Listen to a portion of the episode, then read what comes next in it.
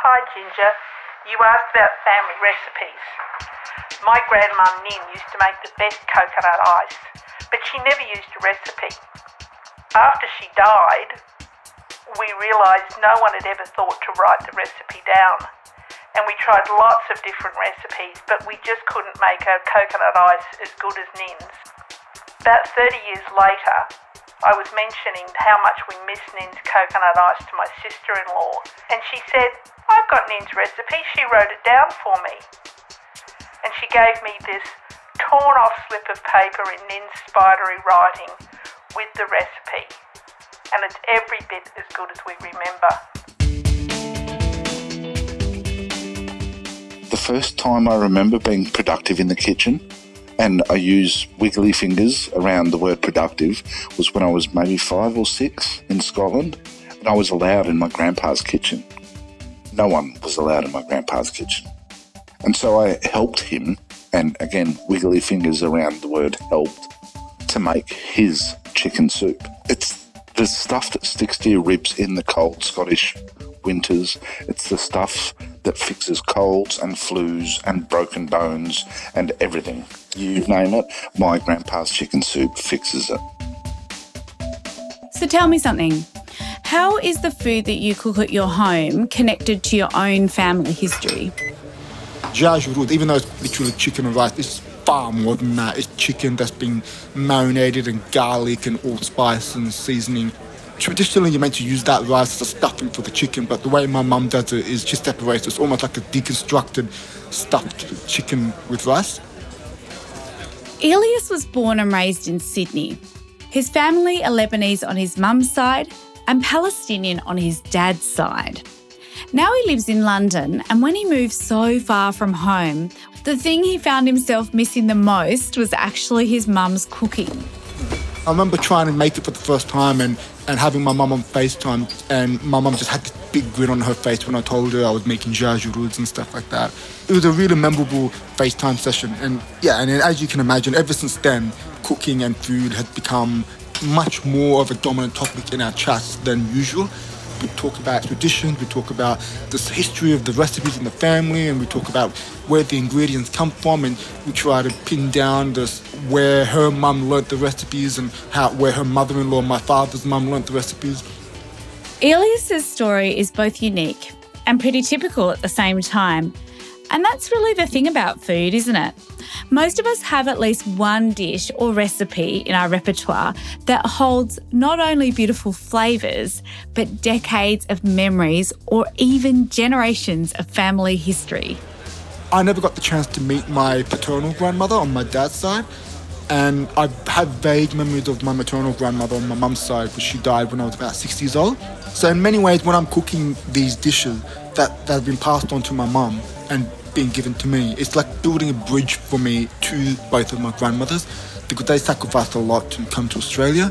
I really feel those sacrifices keenly and really wonder, you know, oh my god, I'm cooking this dish that my grandmother, whichever one, cooked like you know, 50 years ago, 70 years ago. It just makes me go into a, a, rabbit hole thinking, wow, my family has been really lucky to go climb up the social ladder in so many ways because both of my grandmothers were illiterate and both of them came from poor families. So it just makes me wonder what they went through, what ingredients and they had access to at the time, and how I'm so lucky to be able to access these ingredients today. So, why is food so much more than just a source of sustenance? And why does it unite not just families, but often whole communities? I know food can be value laden, but it can also be value neutral. And I think that is one way in which can help, in a way, break down barriers but reinforce community. This is Seriously Social. I'm Ginger Gorman. Today on the pod, I'm looking at how food connects us in the good times and in times of crisis.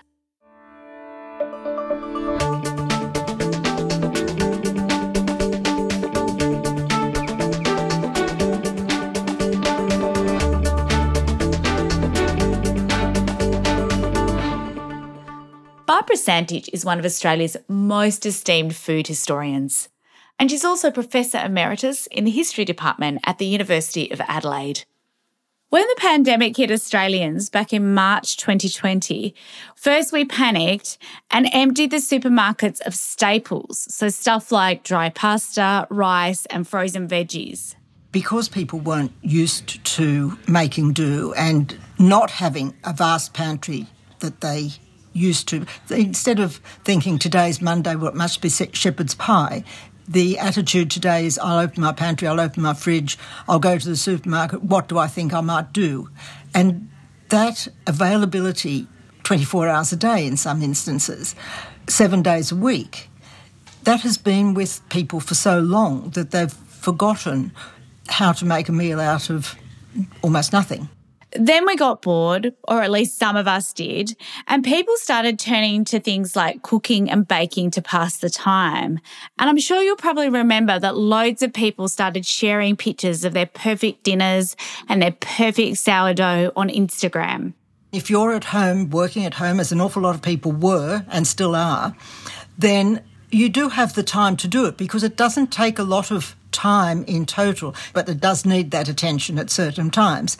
And so it was not everybody who was making sourdough bread, it was those who had the knowledge, those who had the means, those who were allowed to work at home. Not everybody could work at home. Essential workers couldn't work at home, they couldn't make sourdough.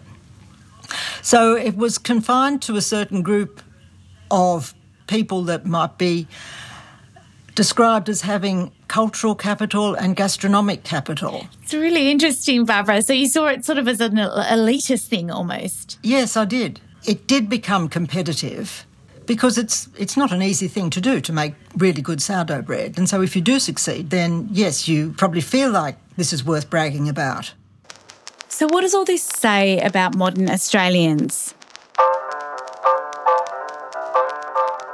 One way to answer this question is to actually look back and think about how Australia responded to historic crises, the big ones like the World Wars and the Depression.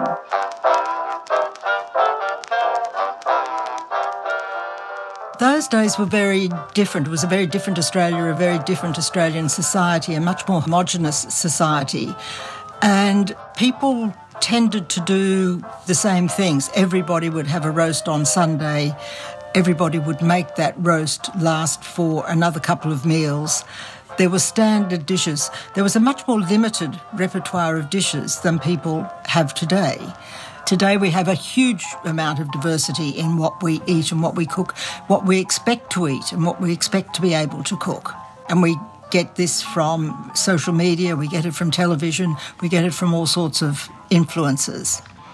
Another thing is that people were used to making do with little. Their pantry contained perhaps less than half of the staples that we would have in our pantry.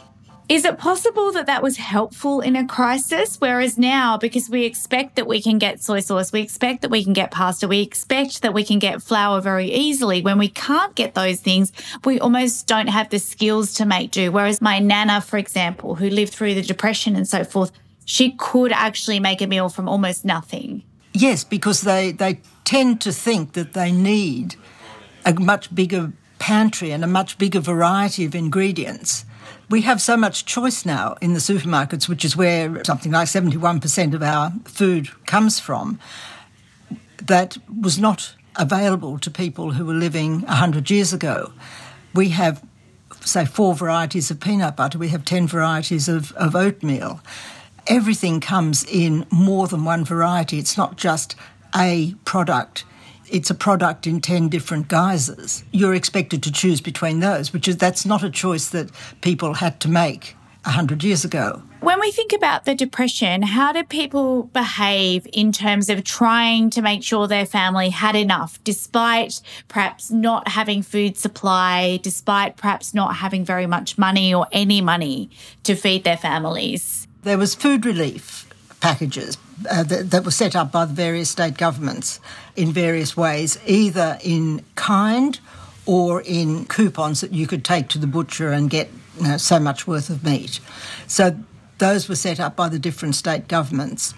During the flu epidemic, there were voluntary groups set up by churches and, and volunteers to provide food and clothing and medicine to families that were affected or to people that, who needed it. That's a very different situation to what we have now. And what about things like gardening and growing your own food as a way to get a more constant but also a cheaper food supply? First of all, there are a lot more people living in rural towns and on farms. So there was more uh, opportunity and more need, in a way, to grow your own than there is now because we've got supermarkets that they didn't have. Growing your own vegetables was also encouraged during the Depression. There's been no statistics gathered as to how effective that was. But when they did start to gather statistics on home production as a percentage of total Australian production, and this was in the mid 1950s, I think, in the mid 1950s, home production of eggs was 46% of total production. So that means that an awful lot of people had a few chooks in the backyard. Home vegetable production was about 10% of total vegetable production. So again, you know, that's a really a significant contribution to supply. I wonder how communities use food to connect or to support each other in that time. I think that there there was more sharing of foods. It was 32%, I think it was, at the at the peak of the depression, were unemployed, and there weren't so many women working then. So if that was the head of the family, then then that's an awful lot of households that are not getting any money.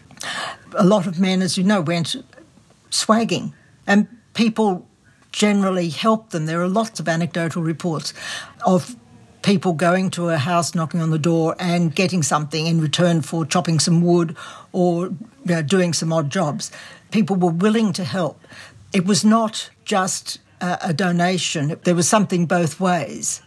What about that notion of self sufficiency you were talking about, is it just individuals that are wanting to be self sufficient, or is it something we need to strive towards more as a nation? Oh, I think we need to strive more as a nation. And I think that this has been recognised not just in food, but for other things, whether it's um, blankets or whether it's t shirts. Um, those things can be made much more cheaply somewhere else, and so we get them from somewhere else. So there has been a call for, for some time for more self sufficiency in Australia in all sorts of areas, not just in in food. We grow the food, but we probably need to do more of the processing and packaging and, and whatever. We've had this uh, this policy, especially in um, in seafood, where our most expensive seafood or the most valued seafood goes overseas because people there are willing to pay more for it than people here.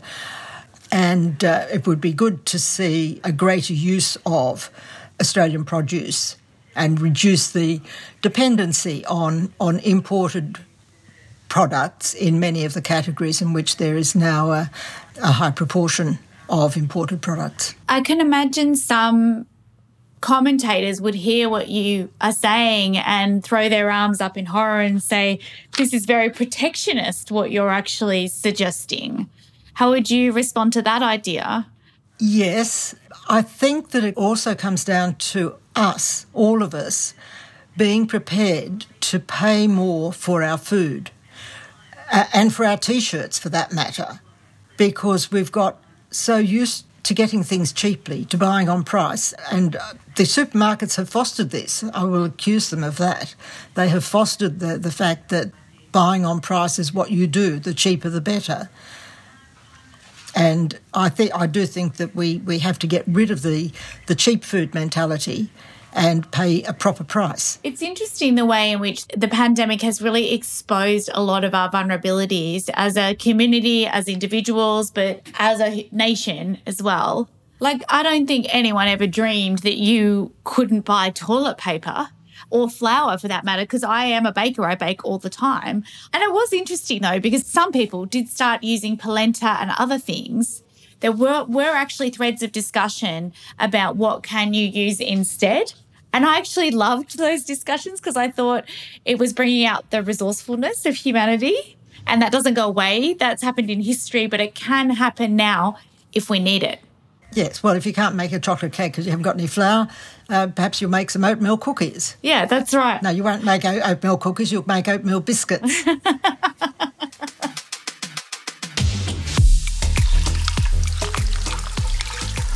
Are we going to do all eight mangoes? I don't know, they're big ones. I think you might have to put them in the food processor because they're quite firm. Do you want a better knife than that? That's fine. Remember when I said that most of us have at least one dish or recipe in our repertoire that connects us to our family history? That's me and my mum making our special family recipe, mango mousse. I often used to make it for dinner parties, but you loved it. It says well drained, so were you using canned? No? I never did. I always used fresh ones, and if I couldn't get fresh ones, I didn't, you know, so I only made it in summer basically. The problem with it is it never sets. Well, I use leaf gelatin. I always use, I have done for years, ever since a German aunt showed me the leaf gelatin, oh, more than 30 years ago. It's funny because Kitty obviously, you know, she's only seven, but she keeps asking you to make it for my birthday at Christmas because she knows it's my favourite. Well, I think we'll splash out then and make it. Whatever your family traditions happen to be in December and January, this year they might feel really different. With restrictions on travel and limits on how many people can gather in one home, what will Christmas lunch look like for Australians in 2020? Here's Barbara Santich again. Family gatherings won't happen in the same way. But perhaps what people will do is they will eat the same things that perhaps they always ate, whether it's, you know, Nana's potato salad or whatever it is. They'll agree to eat the same things and, and then in a way they're they're sort of sharing in the way that the Thanksgiving turkey unites all of America. That's a really beautiful idea because I was imagining all these lonely people separated in their own houses, feeling miserable on some of those really important festive occasions. Of course, I'm not suggesting for a moment that everyone in Australia celebrates Christmas. But you know, there are certain times, even like New Year's Eve, where we do get together, we do eat mangoes and we do eat prawns or whatever it is. So you're suggesting that possibly if I'm in my house in Canberra and someone I love is in their house in Perth, we're eating the same potato salad as a way to connect, even though we're miles away and we're on Zoom. Exactly. Yes, that's what is called commensality eating together at the same table. And you can eat at the same table without being physically at the same table. You can do it by eating the same thing, but certainly not at the same table, but it gives them that feeling of togetherness.